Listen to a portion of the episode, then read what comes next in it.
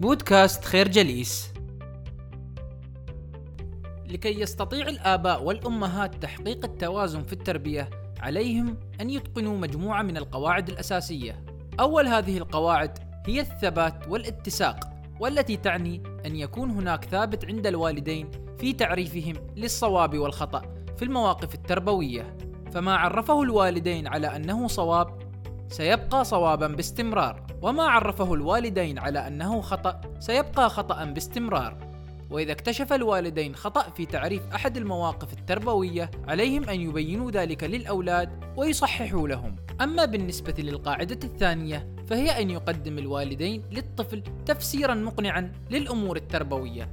فإذا أقدم الأب أو الأم على إعطاء أمر التربوي بمنع الطفل من فعل شيء معين يحبه أو شراء حاجة يرغب بها فعليهم أن يبينوا أسباب هذا المنع بطريقة يفهمها الطفل ويتقبلها. أما القاعدة الثالثة والأخيرة لتحقيق التوازن في التربية فهي إدراك أن الطفل يحيا بمبدأ اللذة، في حين أن الكبير يعيش بمبدأ الواقع المتمثل في عيش واقع الأمة والوطن ومختلف مشاكل وتحديات الحياة، فنحن عندما ننقل الطفل إلى مبدأ الواقع نكون كالذي ينقل السمكة من البحر إلى الصحراء، وهذا الفعل له آثار سلبية على نمو الطفل. الفكرة يتم تحقيق التوازن في التربية عن طريق الثبات والاتساق عند الوالدين، تفسير الأمور التربوية للأبناء، وإدراك مبدأ اللذة. قد أثبتت الدراسات الحديثة أن التعامل مع الأطفال بمبدأ العقاب أمر مرفوض ومنبوذ، في حيث أنها أيدت مبدأ الحزم عن طريق التربية بالمكافأة والحرمان. فالحزم يعني الانضباط المرن وهو أكثر فعالية من التراخي. فبعض الآباء والأمهات يقومون بالتعامل مع أبنائهم بشيء من التراخي وذلك نتيجة للتربية القاسية التي تعرضوا لها في صغرهم. فتراهم يبالغون في المكافأة والتساهل مع أبنائهم. ولكن المربي الذكي هو الذي يستخدم طريقة التربية بالمكافأة والحرمان حيث يجعل طفله ينتقل من الثواب إلى منع الثواب.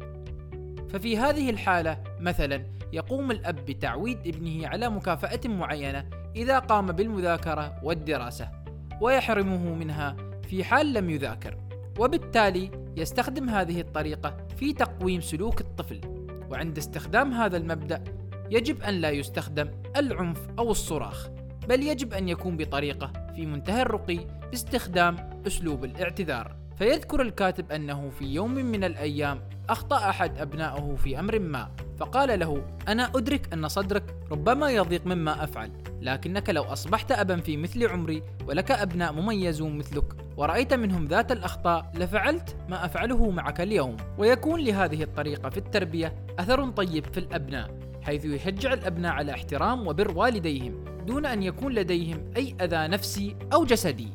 كذلك ينصح عند استخدام هذه الطريقة في التربية أن لا تطول فترة الحرمان. فإذا قرر الوالدان حرمان طفلهم من متعة معينة لمدة أسبوع عليهم أن يحاولوا ومن اليوم الأول إيجاد فعل حسن قام به أبناؤهم. ثم يخبرونه بأن الحرمان قد ألغي نتيجة لهذا الفعل الحسن وبالتالي يشجع الطفل على تعلم وفعل العادات النبيلة الصالحة. الفكرة تنبذ الدراسات الحديثة مبدأ العقاب مع الأطفال في حين أنها تثبت وتؤيد مبدأ الحزم عن طريق التربية بالمكافأة والحرمان. يعتقد الكثير من الآباء والأمهات أن العلاقة التي تجمع بينهم وبين أبنائهم علاقة صداقة، ولكن في كثير من الأحيان لا يعتبر الأبناء أن هذه حقيقة، وذلك لأنهم يضطرون للاستماع إليهم من باب الاحترام والتقدير أو حتى من باب الخوف والرهبة. لذلك يبرز سؤال مهم جدا وهو كيف أستطيع أن أكون صديقا لأبنائي؟ إن أول خطوة في بناء علاقة الصداقة مع الأبناء هي أن يشعر الأبناء بعلاقة الصداقة بين الأب والأم. لذلك يجب عليهم أن يجتهدوا في إبراز الاحترام والتقدير لبعضهم البعض أمام أبنائهم حتى لو كانوا غير محبين لبعضهم البعض. كذلك يعتبر الرقي مع الأبناء والإنصات لهم أحد أهم الوسائل التي تساعد في بناء جسور الصداقة معهم. لأنها تقلل من الخوف الذي يشعرون به وتجعلهم يعبروا عن أفكارهم ومشاعرهم بكل أريحية ويعتبر الدفاع عن الأبناء إحدى الوسائل المهمة أيضا. وهنا يجب التوضيح بأنك لا تدافع عن أخطاء أبنائك. إنما تدافع عن ذاته فهناك فرق كبير بين ذات الطفل وقبول خطأه. فعادة ما يقول الكاتب لابنه عندما يخطئ أنا لا أقبل خطاك يا ولدي وإنما أقبلك أنت وأنا لا أحب أخطاءك يا ولدي ولكني أحبك أنت.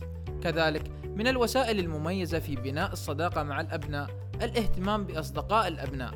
فإذا شعر الابن بأنك صديق لأصدقائه زادت ثقته فيك وبالتالي سيزداد حبه لك وسيشارك ما يشاركه مع أصدقائه وأخيرا يعتبر السفر وسيلة مهمة وفعالة في زيادة الحب والصداقة بين الوالدين وأبنائهم ويفضل في هذه الحالة أن يقوم الوالدين بالحديث عن طفولتهم وبالأخص المواقف التي تميزوا فيها وحققوا فيها نجاحات حيث أن هذا الفعل يحفز الطفل على الاقتداء بهم ويزيد من عمق الصداقة بينهم.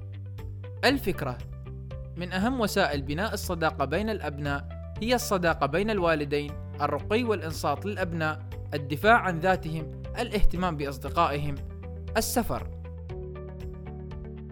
يعتبر تدريب الأبناء على البر من أهم الواجبات التي تقع على عاتق الآباء والأمهات، حيث أن دورهما أكبر وأهم من دور الأبناء، وعليهم تقع كامل المسؤولية.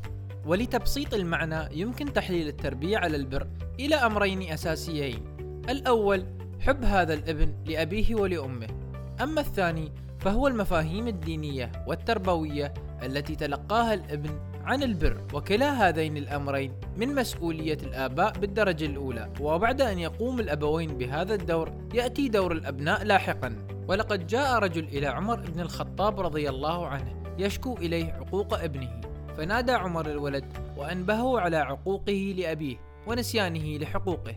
فقال الولد يا أمير المؤمنين أليس للولد حقوق على أبيه؟ قال بلى قال ما هي يا أمير المؤمنين؟ فقال عمر أن ينتقي أمه ويحسن اسمه ويعلمه الكتاب فقال الولد يا أمير المؤمنين إن أبي لم يفعل شيئا من ذلك أما أمي فهي زنجية كانت لمجوسي وقد سماني جعلا أي خنفساء ولم يعلمني من الكتاب حرفا واحدا فالتفت عمر إلى الرجل وقال له جئت إلي تشكو عقوق ابنك وقد عققته قبل أن يعقك وأسأت إليه قبل أن يسيء إليك. ومن الطرق التي يدرب فيها الآباء والأمهات أبنائهم على البر هي تيسير البر عليهم. فالأبناء مختلفون في تكويناتهم وشخصياتهم فبعضهم يبر برا كبيرا وآخرون يكون برهم أقل. وإظهار الفرح والسرور من قبل الوالدين عندما يقدم الأبناء على عمل بار مهم جدا. فهو يطمئن نفوسهم ويشجعهم على العطاء والبر أكثر وأكثر. كذلك يجب على الآباء والأمهات أن تكون نقاشاتهم وأحاديثهم مع أبنائهم في الموضوعات العامة والمشتركة التي يحبونها.